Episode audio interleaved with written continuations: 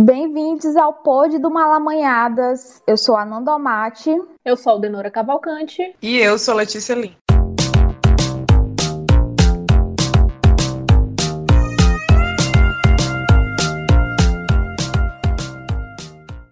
Estamos vivendo a era dos cancelamentos. Famosos, influencers, cantores, políticos são diariamente cancelados no tribunal das redes sociais.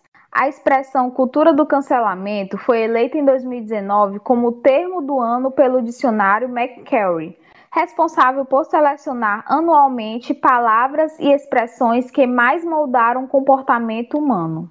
É difícil não ter ouvido falar disso por aí, né? Mas para quem está aterrissando agora e não sabe o que, que a gente está falando, eu explico. Uma pessoa cancelada significa que ela falou alguma coisa errada, né? Ou apoiou causas que não estão sendo aceitas e toleradas atualmente, principalmente nas redes sociais, nessas discussões que estão pautando né, esses, esses ambientes. E que por isso, né, imediatamente, esse tribunal das redes ele decreta que essa pessoa não deve mais ser ouvida. E se ela produz algum conteúdo, este não deve ser mais consumido. E ainda mais, se ela está relacionada a alguma marca, essa marca também será cancelada. Ou seja, todo mundo é cancelado nesse momento, nesse tribunal das redes sociais. O ato de cancelar está se tornando uma forma de justiça moderna, né? que rapidamente julga e pune qualquer pessoa que se expressou mal ou que de fato se posicionou de forma racista, homofóbica, machista, com algum preconceito. Mas eu não, eu não diria nem que é uma, um tribunal, uma justiça, mas uma espécie de justiçamento, né? Porque existe muito mais uma vontade de penalizar pelo erro consciente ou inconsciente, né? Afinal, tem as pessoas que erram de fato com convicção, né? A exemplo da, das pessoas que a gente compreende na atualidade como bolsominions, né? Mas outros também, né? Que estão num espectro mais amplo, porque essas opressões elas são também é, reproduzidas por pessoas que estão inclusive que se, que se identificam inclusive no campo da esquerda, né? Ou de, tem posicionamentos mais progressistas, em favor dos direitos. E assim, essas opressões, né, que se revelam em alguns nos posicionamentos de algumas pessoas que foram ditas canceladas, é, essas opressões precisam ser destruídas, mas esse processo de destruição e, reconstru reconstrução de um mundo sem opressões, ele não, não se dá de forma fácil, né? Não é uma fórmula mágica que, como o Lucas falou no episódio de ativismo digital que a gente gravou. Ah, hoje eu vou deitar minha cabeça no travesseiro, vou dormir em paz, porque hoje eu cancelei 15 pessoas na internet. É, mas e aí? Então, essas questões elas são muito mais complexas, né? E com certeza não se resolvem com justiçamento nas redes sociais. Exatamente. E isso é tão forte, tão presente nas redes, que se fala até que é, não existe possibilidade de você passar ileso. Ou seja, se você está na internet, a qualquer momento será cancelado. Basta saber apenas quando. Então, meninas, como é que vocês veem essa onda de cancelamentos que acontece, né, na internet, principalmente no Twitter, Instagram, enfim? Como é que vocês enxergam isso? Né, a Alexa já acabou falando um pouquinho sobre esse posicionamento dela, mas Começa aí, Aldenora, fala o que que tu acha disso tudo. Queria começar dizendo que eu queria cancelar o cancelamento polêmica. pois é, mas assim, é porque eu tô exausta disso, né? Porque acontece toda semana, como tu mesmo disse, parece que as pessoas param o que estão fazendo na vida. Não, hoje eu vou atingir minha meta de cancelar 15 pessoas, 20 pessoas, e eu tô ali militando, eu tô ali e tudo. E assim, as pessoas resgatam é, bobagens ou algum post antigo desses famosos, e por conta da, daquilo essa pessoa é cancelado, como se fosse uma justiça real. E aqui eu não tô falando de posts de, de preconceito, homofobia, racismo e tudo, né? Como a Letícia falou, porque eu concordo que essas pessoas devem rever o seu posicionamento, deve ter uma, um destaque para isso, né? As pessoas nas redes sociais devem apontar comentar sobre esses, esses preconceitos de famosos, principalmente, mas acho que não é pelo cancelamento, sabe? Porque para mim o cancelamento é muito prejudicial também. Porque pode levar um, um, um, linchamento virtual e no fim ninguém conserta nada, sabe? A pessoa ali é, cansa... é, é, como se fosse um sistemazinho.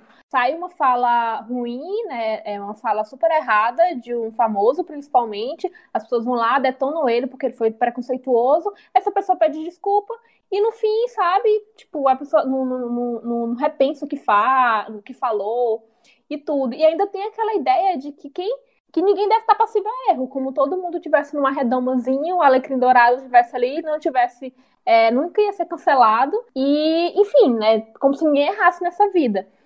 E é isso, eu acho que deve ser cancelado mesmo, e o cancelamento jogado no lixo, assim, que eu não aguento mais. Eu acho interessante vários pontos da, da fala que a. Vários pontos que a Aldenora traz, né? Mas essa ideia de que, poxa, é um, um cancelamento de debate muito prejudicial que pode levar até um lixamento virtual, né? E aí eu penso que tem vários, vários, várias questões envolvidas no que se chama de cancelamento, né? Tem a simples crítica e tem, de fato, um, uma vontade de punir, né? de querer que aquela pessoa seja esquecida, que aquela pessoa seja repreendida publicamente. É, mas eu acho que quando vem uma vontade punitivista, a gente tem que refrear essa vontade, né? A gente tem que pensar, poxa, como é que essa pessoa pode se responsabilizar pelo prejuízo que ela está causando? Né? É, já tem, inclusive, discussões sobre a responsabilidade dos influencers, né?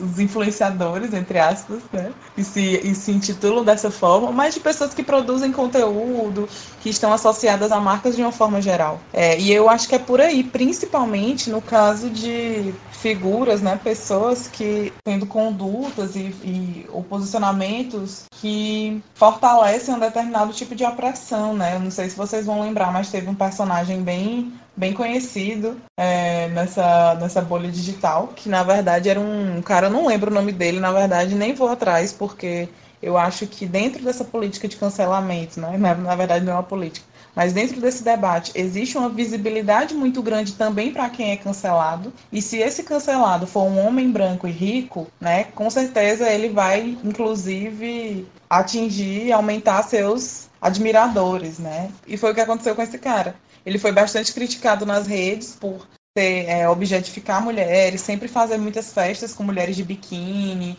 é, colocar as mulheres para tirarem fotos em determinadas poses. Era uma coisa bem nojenta, assim, bem machista, bem misógina, com bastante é, rebaixamento mesmo da mulher, como se não fosse um ser humano digno, que nem ele. É, e eu lembro que foi de fato isso que aconteceu. Ele ganhou admiradores, ele ganhou seguidores na rede social. Então, eu fico pensando, o que que um cara desse, como é que ele pode ser cobrado publicamente para ser responsabilizado, né? Para que ele arque com os prejuízos que ele está causando em relação, por exemplo, à imagem das mulheres, a essas mulheres que foram prejudicadas por ele, sabe? É, mas enfim, saindo desse debate mais da problematização, é, no dia a dia, com essa, essa popularização do cancelamento, eu já tô de um jeito que eu tô tratando assim na ironia. É, eu já fui cancelada muitas vezes por pessoas com quem eu convivo, pessoas que eram minhas amigas ou são meus familiares, e eu acabo utilizando esse termo de cancelada como julgada ou prejudicada de alguma forma, né? É, por exemplo, no início da pandemia eu fui cancelada pelo meu antigo chefe que me dispensou. E, enfim, é, é existe também essa, essa questão, como eu estava falando, né? Poxa, a galera quer cancelar um cara que é super machista, um homem branco rico, é, mas o cara fez foi ganhar seguidores, né? Ele ganhou apoio. Então eu fico pensando em realmente quem tem o poder nessa sociedade de cancelar outra pessoa, né? Se isso não reflete também uma estrutura. É, e aí foi o caso que aconteceu comigo, né? De eu, de eu trabalhar para uma pessoa e ela me cancelar. É, mas eu admito que o cancelamento como julgamento, ele pode acontecer em dois sentidos, né? Nesse cotidiano que eu tenho observado. Primeiro, sempre a gente é interpretada de uma forma diversa por aquilo que a gente faz ou não faz. Né? Então, enfim, as pessoas têm opiniões diferentes sobre a gente. E isso foge ao meu controle, assim, porque pode corresponder à verdade ou não. Então, sei lá, alguém pode olhar para mim e me cancelar, entendeu? É, me julgar de alguma forma por alguma coisa que eu fiz ou disse. É, e isso, claro que eu não devo me desresponsabilizar por isso, né? Mas também é isso, assim, se a pessoa não. Também não. Sei lá, aquela coisa do, do também que vem da da proximidade, né? Então não me conhece, eu acho que, não sei. É, eu penso que isso é normal, é natural do ser humano, né? Olhar para outra pessoa e julgar e tal. E aí, no segundo sentido, é que eu sou uma pessoa, como qualquer outra, muito passível de erros, né? Inclusive, esses julgamentos e cancelamentos podem vir por conta disso. É, e aí eu posso ser cancelada não uma, não duas, mas muitas vezes ao longo da vida e talvez até por mim mesma, né? Que eu acho que esse poder de, de também refletir sobre os nossos próprios erros, né? De autocrítica. Então é uma forma que eu tenho lidado com essa com esse assunto, assim, que realmente chega a, a um a uma exaustão, né? Como a Aldenora colocou, mas também eu tô tentando lidar na boa, assim, sem levar muito a sério. Eu penso igual a vocês também, mas às vezes eu fico também com muito pé atrás quando a pessoa, até mesmo brincando na ironia, fala: Ah, eu já, já sou cancelada, sou cancelada e não sei o quê. Porque às vezes a pessoa se esconde através disso para cometer alguns erros também. Mas eu acho assim que esse cancelamento do qual a gente está falando vem muito do que a gente está vendo na esse movimento na internet há algum tempo. E de fato, isso é algo muito problemático e muito raso, muitas vezes, né? Mas é, é como a Letícia falou. A gente, na nossa vida, trazendo para a nossa vida, a gente está sempre cometendo erros, né? E aprendendo com nossos erros. E muitas pessoas também fazem erros e não aprendem e vivem cometendo. Então, eu fico assim, sempre eu fico me questionando, né? Quando alguém começa a falar sobre cancelamento, ou que vai cancelar, ou que alguma coisa tem que ser cancelada, se isso não é algo natural que a gente faz na nossa vida, como por exemplo, é, julgar outra pessoa, julgar a atitude de alguém, ou de algum ambiente, ou de algum local, e que isso é algo muito simples.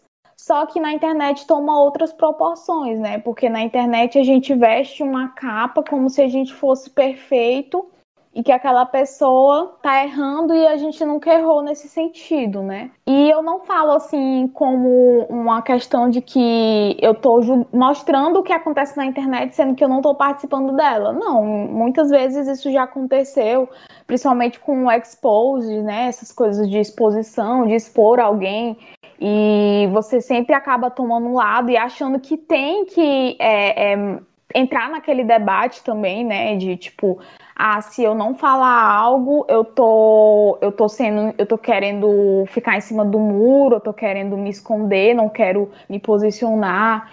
Então, assim, é uma questão muito ampla que a gente vai estar tá falando durante esse episódio, né?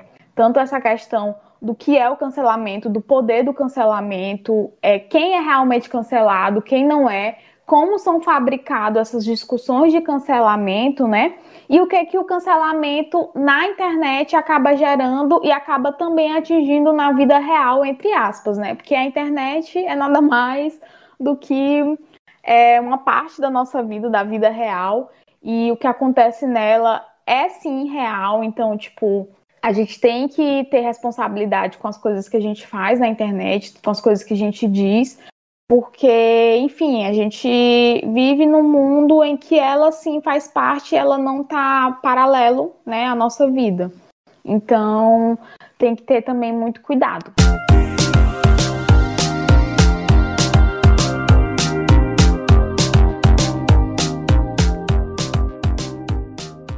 Vocês já foram cancelados alguma vez? Ou vocês já cancelaram algo ou alguém? Se eu fui cancelada, eu não me lembro. Mas na internet, principalmente no Twitter, que é onde isso muito acontece, eu só que fujo dos cancelamentos. Na hora que eu vejo um cancelamento, eu, não, eu prefiro não opinar, prefiro não me, me engajar nem nada, até porque é muito do que tu disse, Ananda. Às vezes as pessoas podem tem isso do, da, de cima do muro, mas também tem isso de que se você tomar um lado, você pode ser cancelado bem ali também por conta do lado que você tomou. E eu tenho muito receio, isso é uma coisa mesmo que eu travo bastante em rede social, de acabar emitindo uma opinião que não está muito bem formulada sobre determinadas coisas e que aquilo ali pode ser mal interpretado. Eu morro de medo de ser mal interpretado em rede social e ser passível de cancelamentos também. Isso é uma trava. Então, como uma forma de tentar evitar isso, eu acabo não me envolvendo com cancelamentos. Eu só observo tudo e comento em grupos privados com amigos sobre o momento, sabe? mas nunca fui cancelada que eu saiba. Com certeza, eu acho que eu já fui cancelada várias vezes, principalmente na época do Big Brother, que eu era babuzete assumida. E aí tinha muita gente que comprou aquela narrativa de final feminista e as redes sociais estavam é, lotadas né, dessa pauta que era o Big Brother. É, e foi uma das primeiras edições que eu realmente me engajei, assim, que eu realmente parei para assistir, para analisar. Eu assisti o pay-per-view. Então, assim, coincidiu com o início da quarentena também, então a gente não sabia muito bem como ia ficar, a ansiedade. Então, a, a, o entretenimento que eu achava que eu, que eu tinha, né, é, era Big Brother, era reality show. É, eu não consegui, inclusive, engatar outros, acho que só The Circle, né? Mas, enfim, é, também posso ter feito comentários aleatórios no Twitter, enfim. Mas eu, o que eu quero problematizar é o seguinte: é, os cancelamentos que eu tive, entre aspas, né? Que na verdade foram críticas ao longo da minha vida e principalmente ao longo da vida militante, não só da vida militante, pessoal também, mas principalmente no que diz respeito a a construção de, de projetos coletivos foram muito importantes, porque foram críticas que ajudaram, inclusive, a, a melhorar essa atuação. E isso é muito importante, saber diferenciar é, a crítica do que simplesmente se eximir dizendo, ah, estou sendo cancelado. É, é muito importante, inclusive, para a gente melhorar não enquanto pessoa, mas no que a gente se propõe a ser para o coletivo, né, para a sociedade como um todo. Em relação às redes, eu sempre fui muito anônima. E até mesmo assim, na sociedade que a gente vive, né, presencial, eu também me sinto muito anônima. Tipo, eu conheço algumas pessoas, sou conhecida em alguns grupos, mas eu não me sinto aquela pessoa que é celebridade teresinense. E então, tipo, eu não me sinto em relação à internet que já fui cancelada. Porque eu só comecei até agora Instagram e no Instagram eu pouco né, me posiciono, falo de alguma coisa assim. Eu geralmente tô no marketing pessoal. E no Twitter, é muito menos. No Twitter, assim, da, da, sei lá, do tempo que eu tenho Twitter, de 2009 para cá, apesar de ter sido algo aberto, eu também nunca fui de gerar um engajamento voltado para polêmicas. Sempre foi algo mais de boas e assim, se for para xingar alguém ou fazer algum linchamento, é alguém assim, níveis proporções estilo Bolsonaro. Então, tipo, nunca foi algo muito específico. Mas a Letícia falou do Big Brother e talvez eu também tenha sido cancelada entre aspas e fui por, por conta também de ser de torcer pelo Babu e enfim eu também acompanhei muito esse Big Brother é, sempre acompanhei Big Brother mas esse em específico foi o que eu mais acompanhei assim né já teve momentos em que eu postava coisas e tipo no meu Twitter é fechado então geralmente eu sigo geralmente não eu sigo quem me conhece quem eu conheço pessoalmente né alguns amigos de internet. Então, essas pessoas, mesmo que me conhecessem, enfim, já foram super grosseiros e tal, por eu torcer pelo Babu ou por eu fazer alguma crítica, ou enfim, alguma das participantes que eu não gostava. Então, tipo, isso não é também é um cancelamento, porque eu não sou ninguém para ser cancelada, mas talvez seja isso. Agora, eu cancelar alguém, já, com certeza, muitas vezes, principalmente naquela época em que alguns artistas que eu gostava e, enfim, artistas dessa vibe mais esquerdão macho. Enfim, dessa área esquerdão macho, já cancelei bastante.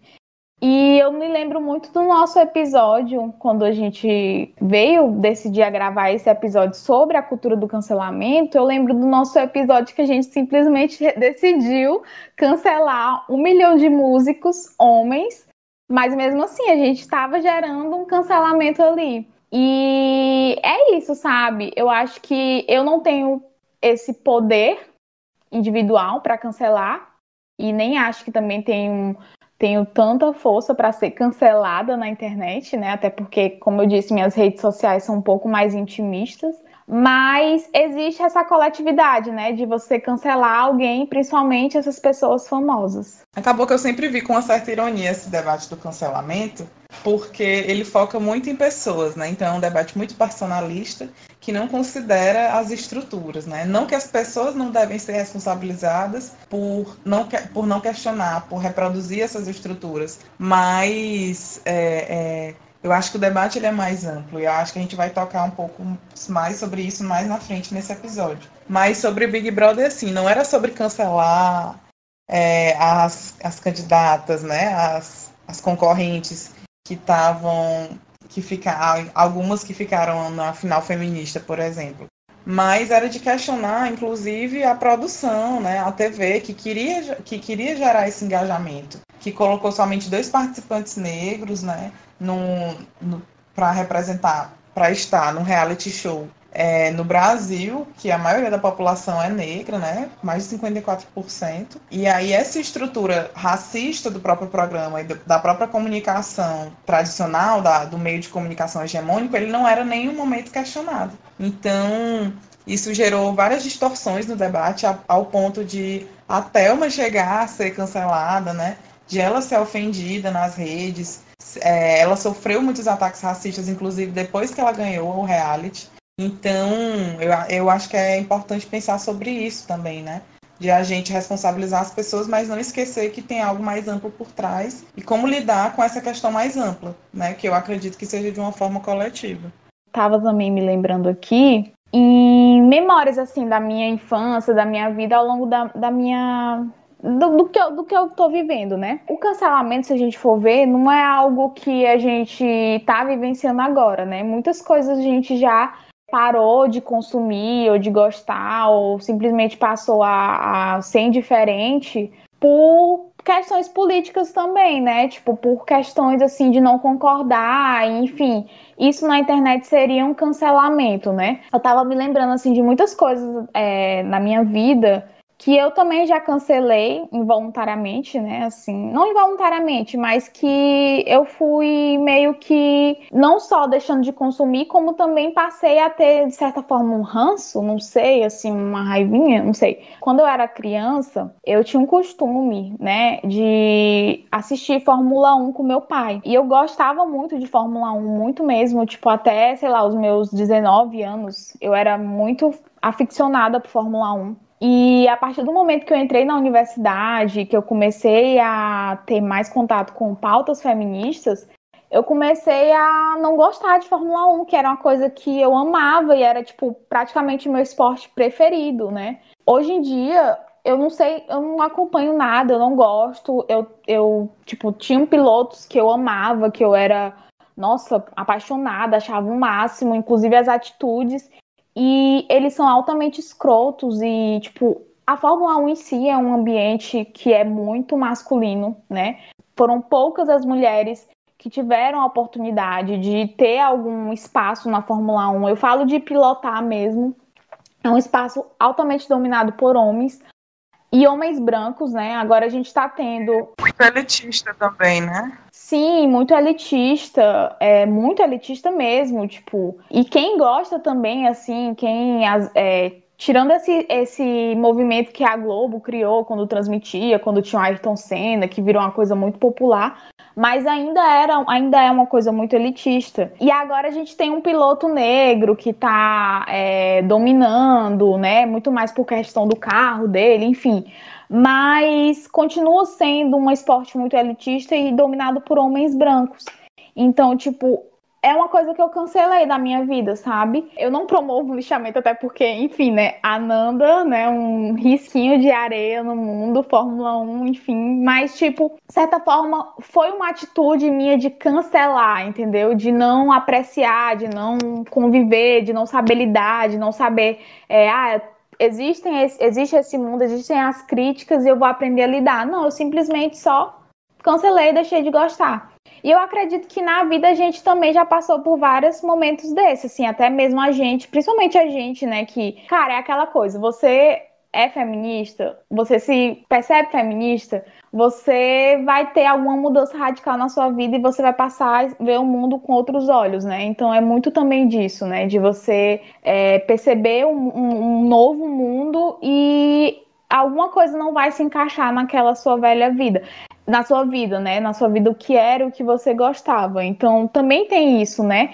E, e como você também tem essas pautas feministas crescente, assim, vivenciando sempre, você sempre vai acabar também tendo um outro olhar sobre as coisas, as pessoas e que a gente também tem que ter esse cuidado, né? Porque também pode gerar sempre esse cancelamento, essa, essa crítica maior em cima da, de algo, enfim.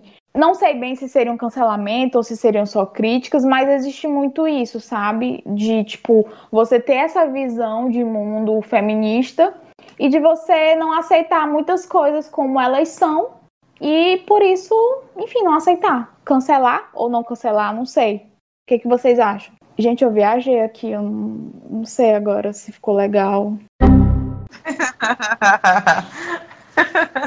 A gente saiu muito do, do roteiro. Mas tá legal esse papo também, eu tô gostando. Viagem, mas ficou legal. Eu acho que uma coisa que tu falou, Ananda, do cancelamento nas nossas vidas fora das redes, realmente acontece, tipo, sempre aconteceu. É, se for parar pra pensar, acho que todo mundo já teve algo que deixou de consumir porque não acreditava por causa de algumas opiniões, opiniões e, e posicionamentos do artista, do seu é, escritor, enfim, né, filme e tal.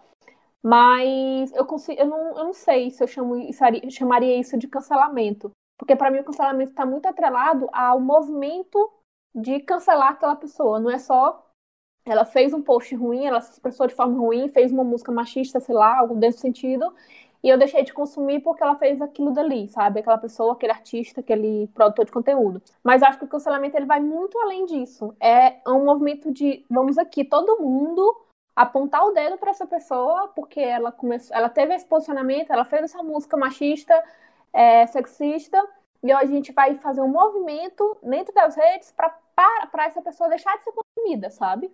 É muito mais do que eu individualmente parar de consumir alguma coisa porque eu ouvi é, não concordei com um preconceito ou com uma forma de expressar daquele artista, sabe? Pelo menos eu penso muito assim, que tá muito ligado ao, ao coletivo cancelar aquela pessoa. Eu queria só falar um pouquinho sobre, sobre isso, né? Sobre as coisas que a gente também não quer cancelar.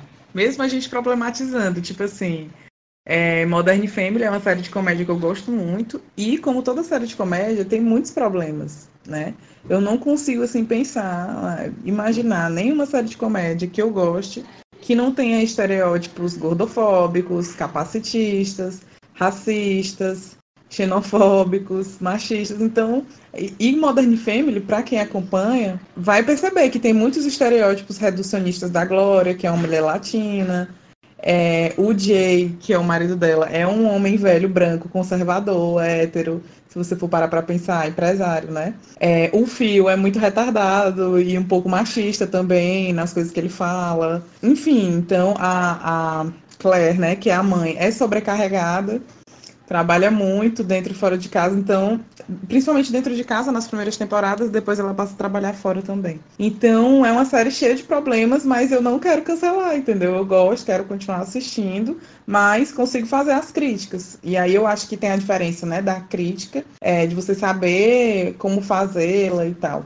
É do que você simplesmente dizer, ah, não quero né? Como a Ananda falou, ah, eu cancelei Fórmula 1 da minha vida, mas eu reconheço a importância de ter um, um piloto negro que vem se, se colocando na luta antirracista, né? Com a visibilidade que ele tem. Então, a mesma coisa acontece, sei lá, tipo, eu tinha um amigo que perguntava, meu Deus, tu dança funk e tal, essas músicas que objetificam as mulheres, e eu, tipo, nem aí, sabe? Quando tocava combate lá no, no base, mas combatia até uma música feminista, assim, né? Protagonista, entre aspas, cantada por mulheres. Mas outros tipos de música, assim, e eu danço de boa, funk, swingão, assim. É, e, e, porque também tem várias músicas, por exemplo, da MPB que são super machistas, né? É, quem não conhece aquela música do, do seu Jorge, que é falando da amiga da mulher dele, né? Que ele tá afim da, da amiga da mulher dele e tal. É, e, enfim, músicas do Roberto Carlos, músicas é, que as pessoas, em geral, não problematizam e acabam atrelando o machismo, por exemplo, a determinados estilos musicais, né? E isso também é um certo preconceito. Então, eu acho que vai muito da nossa capacidade de aprofundar essas questões. E eu acho também que a gente cancela as pessoas porque deixa de, de, de, de como eu disse, né, deixa de, de concordar, mas eu acho que todo mundo tem seu cancelamento, seu seu artista que foi cancelado por todo mundo, mas que você não consegue largar. É, eu, eu escuto Belchior escondida, porque eu não consigo parar de escutar, assim, porque é um, um, cantor que eu gosto bastante. Mas ele foi um pai horrível. Enfim, tem todas as problemáticas do Belchior, que foi um cara muito nojento. É, não consigo parar, assim, é um artista que eu não consigo. Eu não escuto escondido, não, Belchior. Eu escuto mesmo pra todo mundo ver que eu tô escutando Belchior. E só que ele tem, como tu falou, né, essa problemática. E eu lembro que até mesmo na época que a gente tinha feito aquele episódio, Aldenora, que a gente ficou falando sobre isso, né? Tipo, sobre o Belchior.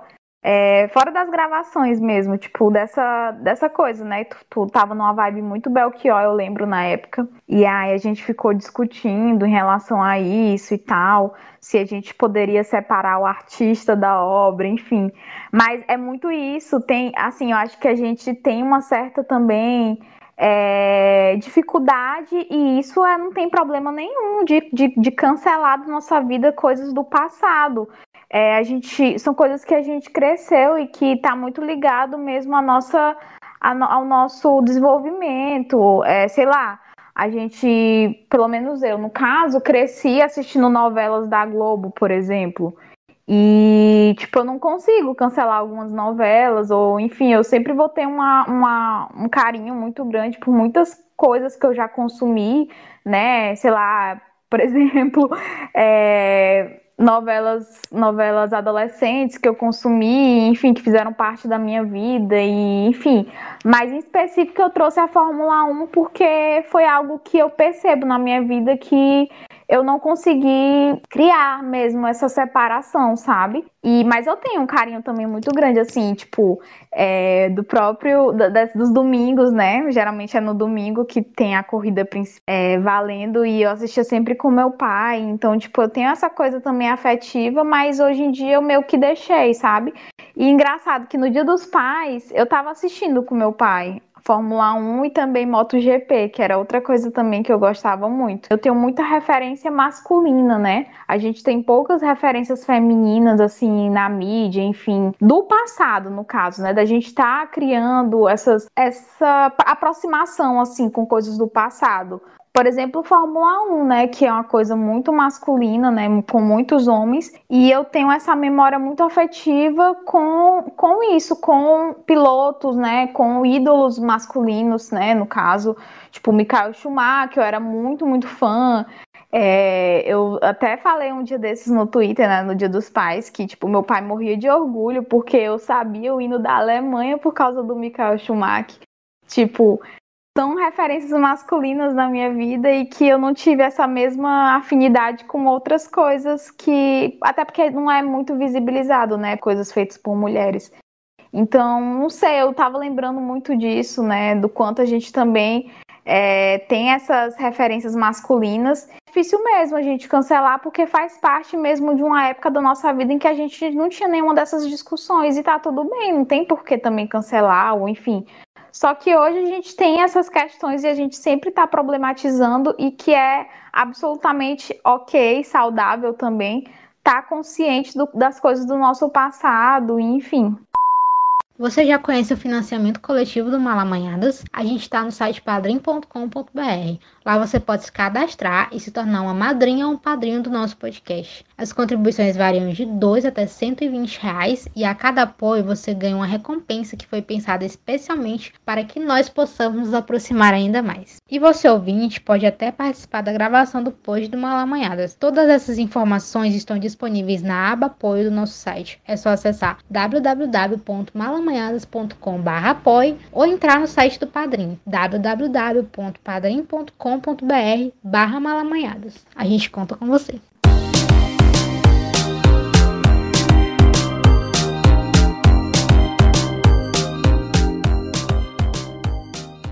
O cancelamento aponta também para o privilégio da branquitude, que muitas vezes acaba só pedindo desculpa e pronto, enquanto pessoas negras sofrem mais com esse suposto cancelamento e acabam sofrendo um lixamento virtual.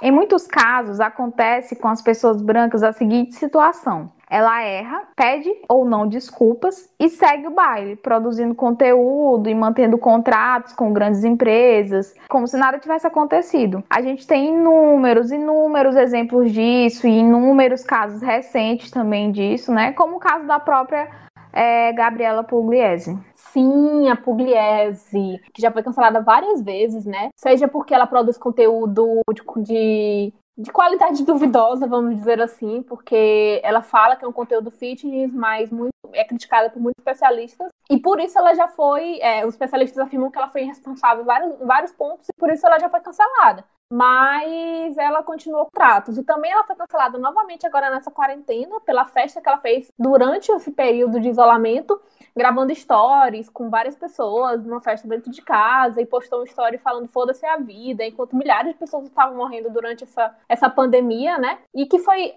o único momento que eu acho que eu, que, eu, que eu vi que ela realmente perdeu contratos de grandes valores. Mas aí ela fechou a conta dela, excluiu a conta para não perder mais tantos seguidores. E o que, que ela fez? Voltou de cara limpa, aquele modelozinho da blusa branca, pedindo perdão, paz e amor, desculpa. Continuou seguindo a vida dela, né? Não, não foi. É... Perdeu só um pouco, um pouco de contrato, mas continuou ganhando dinheiro. É, segue aí ganhando é, milhares e milhares de dinheiro na, na, nas redes e nada novo sobre o sol, né? Continua com seu privilégiozinho e ganhando muito money. Um outro exemplo de, de uma pessoa que foi cancelada várias vezes também é a Anitta, né? Que eu não vou mentir para vocês, eu sou um pouco Anitta, sim. É, eu gosto muito do. cancelada. Letícia está cancelada. Tranquilo, é isso. Admito a minha o meu a, minha contradição, a minha falha, mas é isso, é, é como a Nanda falou, tem certas referências afetivas, né? Então eu tenho muita afetividade pelo início da carreira dela, com o show das poderosas, né? Bem na minha adolescência, assim. É, depois veio aqueles vários hinos, né? Bang, teve aquela música que ela gravou, que ela fez um clipe com a Isis Valverde, que ela dava um selinho nela, que é a música Essa Mina é Louca. Enfim, eu tenho várias, várias lembranças. É, eu gosto muito desse início da carreira dela. Atualmente eu gosto de algumas músicas, é, mas não como antes. Também, claro, esses cancelamentos pesaram muito, porque na época da eleição ela não se posicionou. Quando a Marielle foi assassinada, ela também não falou nada, né? Então, verdade, ela falou, só que de uma forma muito genérica, e aí, enfim, eu acho que ela acabou até apagando depois os posicionamentos dela porque estava na cara que era uma coisa artificial, uma coisa muito construída para marketing e, e que ela não tinha mesmo aprofundamento. Na minha visão, eu vejo assim, né? É, na minha visão, eu vejo assim. Mas, mas eu vejo que é isso, assim. Tanto que agora, mais recentemente, ela fez algumas lives com a Gabriela Prioli, né? Que é uma pessoa que eu não.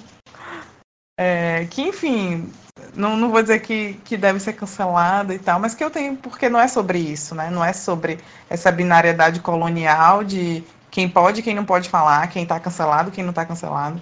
É, tem algumas críticas a ela, mas que ela se colocou lá, na, ó, ela se colocou lá com a Anitta para fazer essas lives e dialogar com as pessoas sobre noções iniciais de política, né? E aí eu achei um papel importante. Então, é, nesse nesse ranking aí de pontuação na internet, né? Sobre o que você faz de bom ou ruim. É, a Anitta ganhou alguns pontos. Quero dizer que na quarentena eu acompanhei algumas lives dela. Mas, ao fim e ao cabo, o que eu quero dizer? É, foram vários cancelamentos ao longo da carreira dela, da vida dela na internet, né? É, eu acho que o mais grave deles foi essa questão política, mas também a treta com a Ludmilla, né? Que eu percebi um, uma reprodução do racismo muito forte, né? E, enfim, a, a Ludmilla também é uma mulher lésbica, então tem toda essa problematização de, de ela ficar ironizando o relacionamento da Ludmilla, e isso foi muito paia. Então, com isso ela perdeu bastante. Mas é uma pessoa que está aí em seus milhões e milhões de seguidores, né? Que cada vez lucra cada vez mais.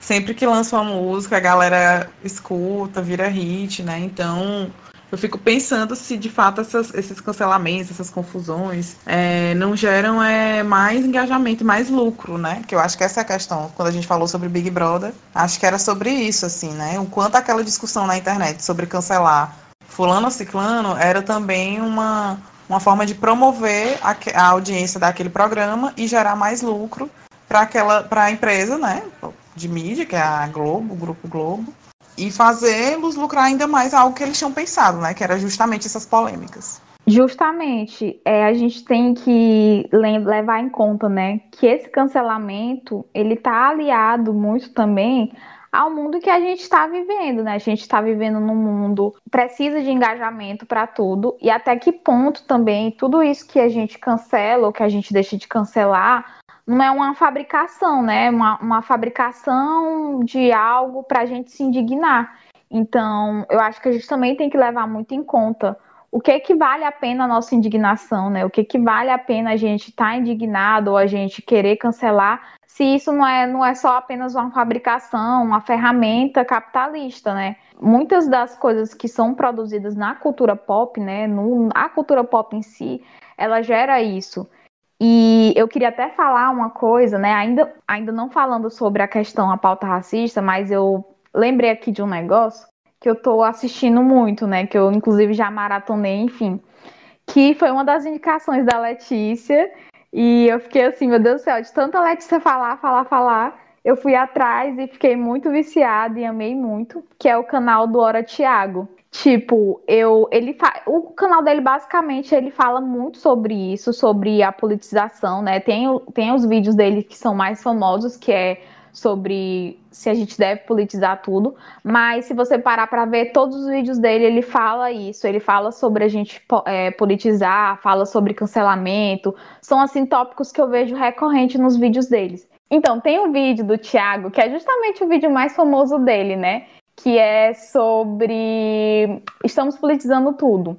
E ele fala no finalzinho sobre essa questão dessa fabricação da nossa indignação, né? De coisas que são realmente fabricadas pelas empresas, pelos grandes estúdios, né? Já que ele fala muito de cultura pop. E ele fala justamente da questão da, do filme da Capitã Marvel, que eu nunca assisti, eu, enfim, não gosto muito de filme de super-herói, mas que na época ocorreu, né? Que foi um filme que foi o primeiro filme, é, enfim, falando, né, no protagonista de uma mulher, é, enfim, super-herói, super-heroína. E aí ele falou que, poxa, muitos nerds, né, enfim, a maior parte de quem consome isso são homens brancos, enfim, e eles se, indignaram porque simplesmente pelo fato de uma mulher, né, estar é, é, protagonizando um filme de super-herói. E aí, tipo, muita gente ficou indignada e muita gente também tinha que sair a favor do filme, né? Tipo, tinha que se posicionar. E aí ele fez essa reflexão, né, justamente, poxa, até que ponto isso é algo que vale a pena a nossa saúde mental? Ele não falou isso, mas eu fiquei refletindo, né, em relação a isso.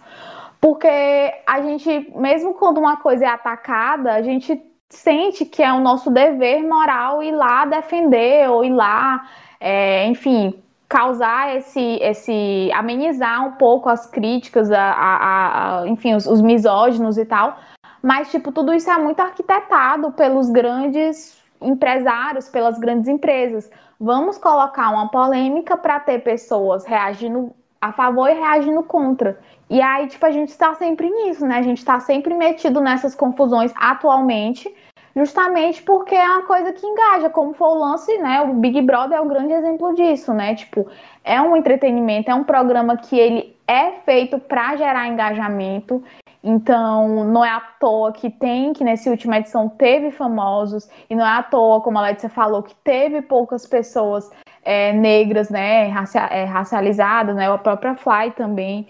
Assim, é, não é à toa que tudo isso tá nesses programas, porque eles são gerados para a gente cancelar ou descancelar, ou enfim, ficar nesse, né, nesse movimento circular o tempo todo e de estar tá mesmo gerando isso na gente, tá gerando alguma comoção. Pois é, Nanda, e uma coisa que, que tu falou, que tudo é, tudo é dinheiro, sabe? Tudo é visibilidade e dinheiro. Às vezes acaba sendo positivo para várias pessoas, para vários artistas, o cancelamento. Enfim, aquilo ali acaba atraindo outras empresas também. E também a gente tá, se a gente for é, juntar todos os casos que aconteceram recentemente ou em outros anos atrás também, são muitos casos. Mas um que eu queria chamar muita atenção também foi o caso da Luísa no Brasil, que é uma influencer que fez um vídeo super racista nas redes sociais, aí teve um engajamento para uma pressão para o Instagram é, apagar a conta dela. A conta foi tirada do ar e depois ela usou o mesmo, o mesmo formato que várias pessoas brancas fazem de pedir desculpa, a blusinha branca, cabelo sem maquiagem, roupa, é, rosto sem maquiagem nem nada, e voltou para a rede social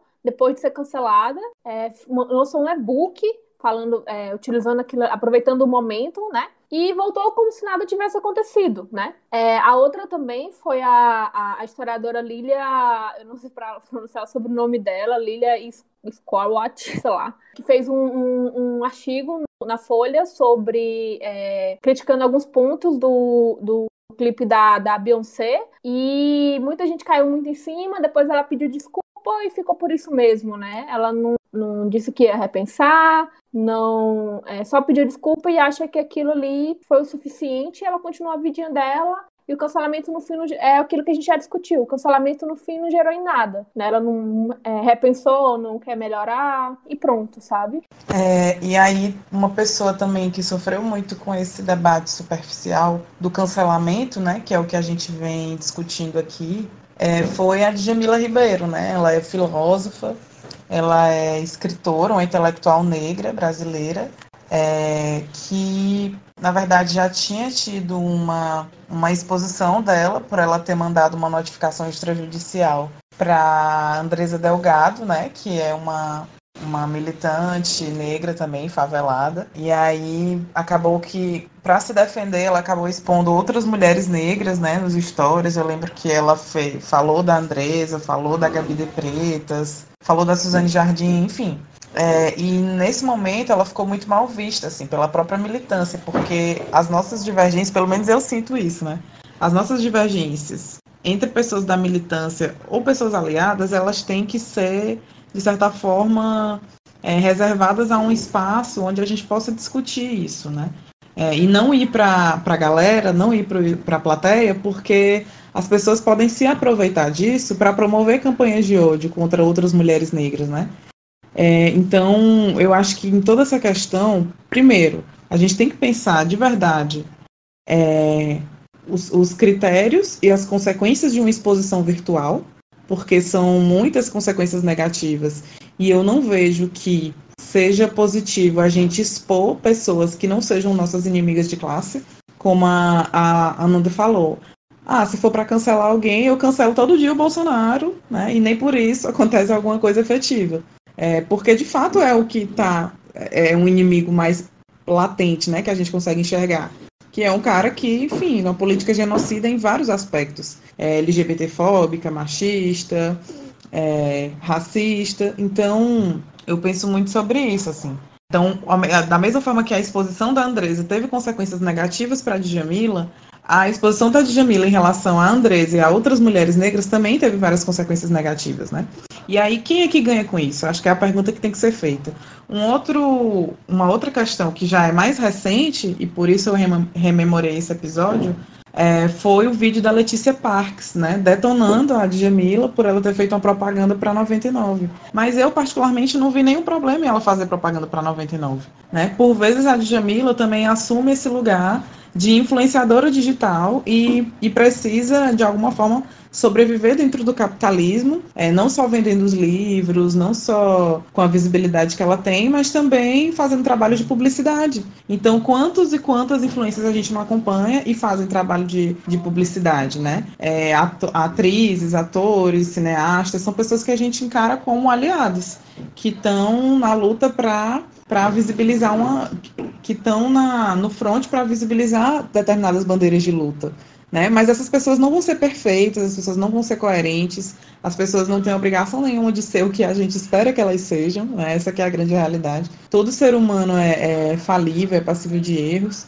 É, e aí a Letícia pegou e fez um vídeo falando que a Djamila era liberal, que ela era inimiga dos trabalhadores, basicamente nesse tom, que ela apertou a mão do presidente da França, né, como se a Djamila tivesse uma autoridade para para desautorizar ou não o presidente da França, né? Então foi uma coisa assim bem, foi um vídeo bem assim, na minha opinião, até um pouco sensacionalista, porque se utilizou de uma crítica política que por vezes era válida, as críticas que a Letícia fez, mas usou uma crítica para ganhar visibilidade e meio que incentivou um palanque de ódio, né? Então rapidamente a Djamila começou a ser difamada no Twitter, ela até processou o Twitter por, pela pela difamação de mulheres negras. A Carla Cotirene também entrou nesse pacote, né, num vídeo que ela aparece com a Djamila, é, e aí fica como se um vídeo de que ela colocando que não é marxista, e aí um vídeo de ridicularização, né, um vídeo com um tom racista. Então,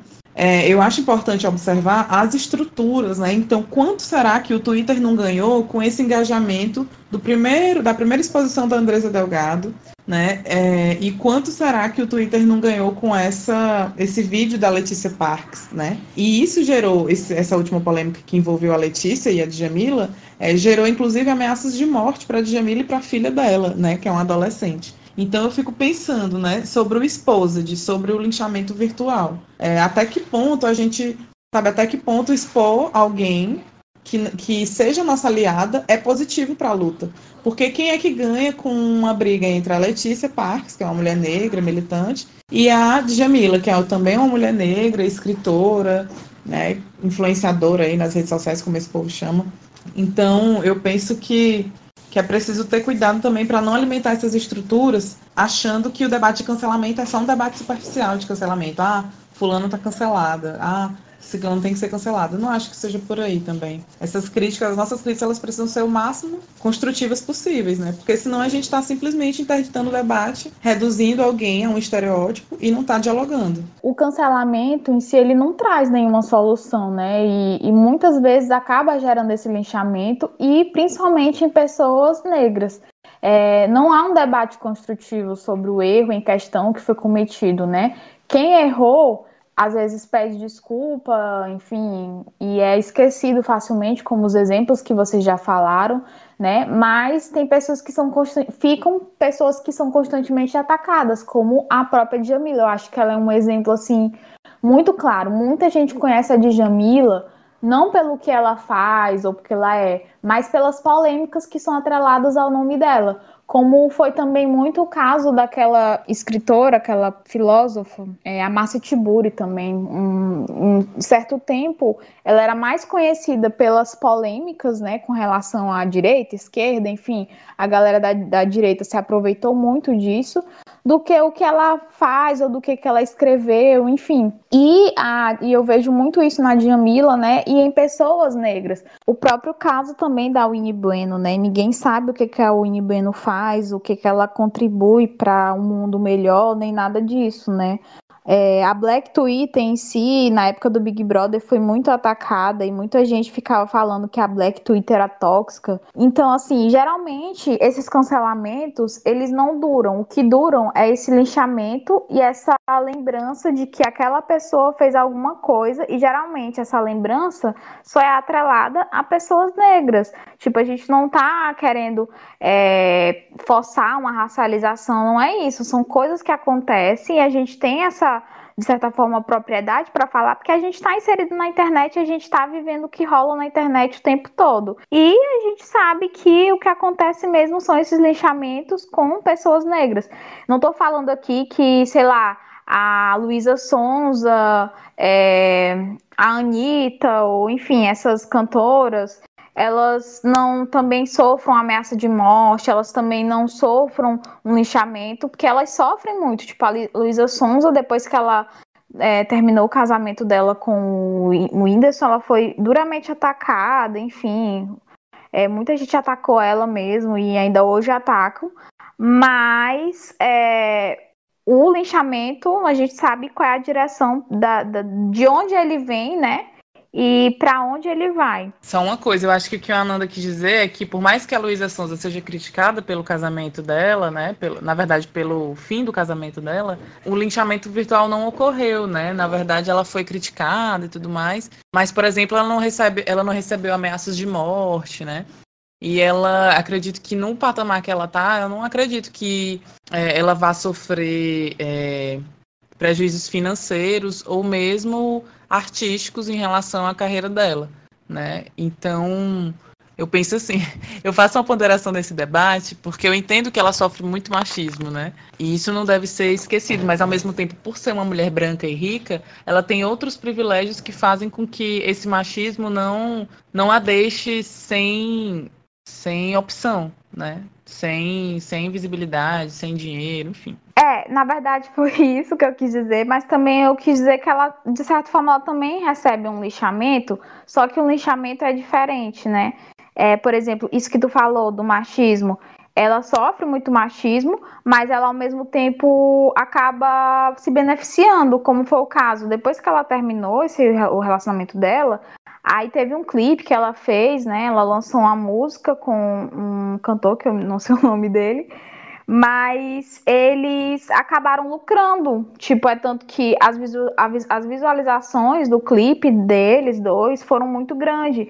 E ela também se utilizou dessa publicidade de tipo a mulher que traiu, a mulher que é malvada, para gerar engajamento. E tipo, isso não acontece com, com mulheres negras.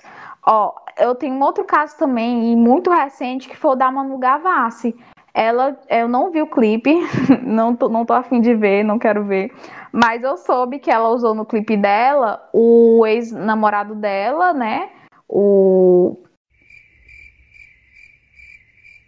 Me esqueci o nome dele, caramba.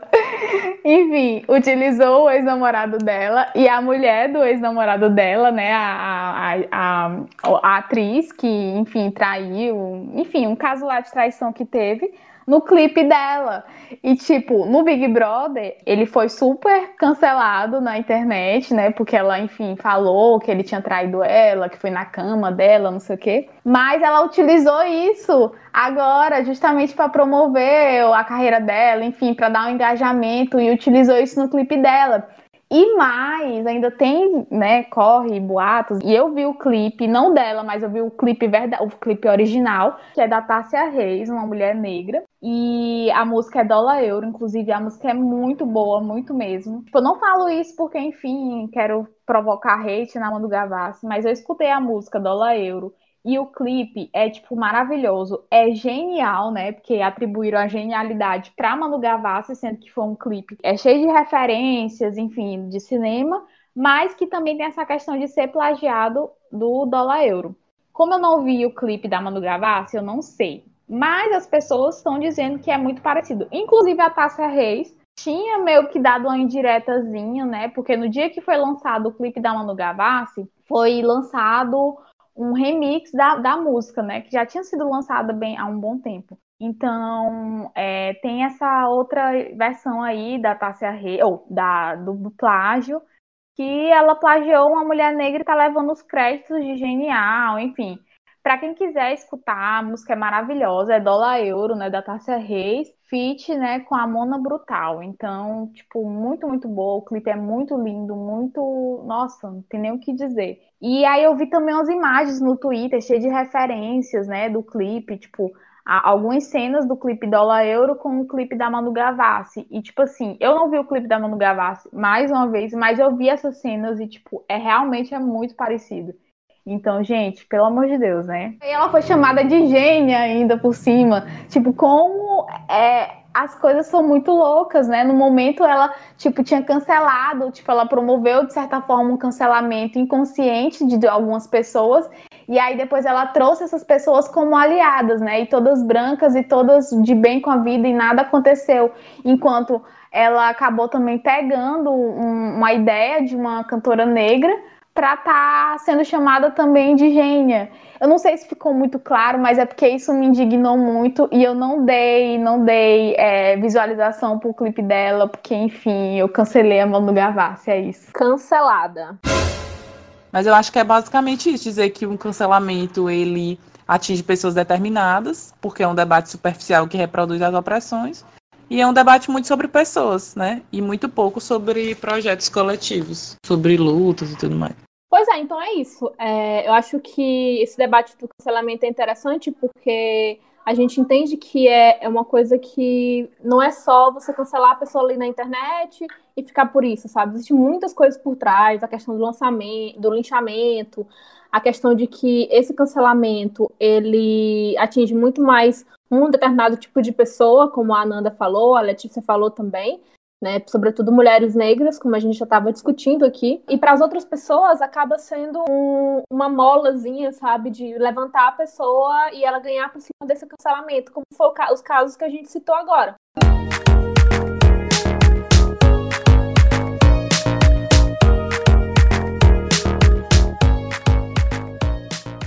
Como vocês perceberam, né, ficou faltando uma voz aí, né, para vocês escutarem, enfim, ouvirem a opinião dela, que foi a Joária, né, a Joária Carneiro. Ela não pôde participar hoje, mas esse pôde é justamente uma reunião da equipe para estar falando de vários assuntos. Então, Todo episódio do Pod somos nós quatro comentando, conversando, falando sobre diversos temas. Mas esse episódio, infelizmente, ela não pôde participar. Mas nos próximos, né, Joária, estamos aí. Chegou a hora de ler os comentários dos nossos ouvintes queridos, né? Mande seu comentário, pergunta, crítica, sugestão nas nossas redes sociais, Instagram, Twitter, que é o malamanhadas, pelo nosso e-mail malamanhadas.gmail.com também no nosso site www.malamanhadas.com. Lá tem caixinhas, né, para os comentários, todo episódio do pod, a gente vai estar tá lendo. A gente todo nesses episódios em específico a gente vai estar tá lendo seus comentários, enfim. E aí queria agradecer também, né, pelo no último episódio, pelos voltar falando isso, né, pelos últimos comentários e pedir mesmo para que quem te, esteja escutando dê esse feedback para a gente, porque é muito importante. A Erlen, nosso ouvinte assíduo, que inclusive lemos o comentário dela no último pod, contou pra gente que no dia que estava escutando o último episódio do Malamanhadas, a mãe dela começou a escutar junto e comentou que amou a nova vinheta e que passou o dia cantarolando pela casa uma fofura, né? E o mais chique é que a mãe da Ellen é estudante de música, então eu acho que a gente pode a gente pode se achar um pouco com essa aprovação. Valeu, Ellen. Arrasou, mulher. E essa semana a gente recebeu um direct no Instagram super carinhoso de uma, de uma mana chamada Yaya Toledo, que descobriu Malamanhadas recentemente na internet e gostou tanto que decidiu maratonar todos os nossos episódios desde o começo do, do do Malamanhadas na ordem cronológica, ou seja, desde aquele primeiro pilotinho lá de 2018. E o mais legal é que à medida que ela tá escutando os episódios, ela volta para o nosso direct para compartilhar suas impressões sobre os debates que fizemos, dar dicas. E, enfim, né, a gente está tendo um debate bem interessante no, no, no, privado, né, no direct. Foi muito bom esse feedback, está sendo muito bom, então, muito obrigada, Yaya Toledo pelo feedback pelos elogios e por dar dicas e ajudar também a gente a melhorar e construir o nosso podcast. Beijo. Outro comentário também que a gente recebeu, outro feedback, foi da Suinara Mônica. Ela, ela é estudante de jornalismo da UESP. E assim que a gente lançou o nosso apadrinhamento, enfim, o nosso o episódio também, o último pod, falando sobre o padrinho e nas redes sociais, ela mandou mensagem né, no, no direct do Instagram falando sobre que queria muito ajudar, que gostava muito, que escutava desde sempre, mas que ela tinha um orçamento muito pouco. E aí eu falei para ela que não tinha problema, que só isso assim já bastava pra gente, né, saber que ela gosta muito e que, enfim, de alguma forma ela se identifica, né? Porque a gente ficou falando muito sobre isso, né? De como é importante um podcast é, regional e tal, porque, enfim, a gente sabe que a maioria dos podcasts são da região sudeste, da região é, sudestina e tal. E aí ela ficou falando sobre isso e, assim, é, não só para a Suinara, mas como para quem está ouvindo, se você gosta da gente e não pode apoiar a gente com o padrinho, não tem problema. O nosso apoio, o apoio assim de saber que você gosta é muito importante. E ele pode também ser é, feito de outras formas também, como de divulgação, não só de você comentar, né? Comentar para a gente, dar esse feedback, como também você compartilhar, você indicar a gente nos stories, ou você indicar no boca a boca mesmo, falando para as pessoas mais próximas Mas isso é uma forma de contribuir, sabe? E é uma forma muito até mais significativa, porque, enfim, é, a gente sabe quem faz produção cultural, enfim, algum tipo de coisa, o quanto é importante é, ver as pessoas falando e ver as pessoas indicando, enfim. Eu acho que as pessoas têm que entender isso, né? Que as pequenas coisas, as pequenas empresas ou as pequenas as pequenas ideias, elas precisam muito mais desse boca a boca, desse, desse compartilhamento, mesmo que tímido, para estar tá gerando, para estar tá acontecendo. Então, assim, eu queria mandar um beijo para a Suinara, né, por essa esse lembrete dela, né, né, que ela falou que não tem condições financeiras de ajudar, mas que gostava muito e queria de alguma forma poder ajudar. Então, a ajuda é essa, né, indicar a gente, compartilhar, não só nas redes, mas na sua roda de amigos.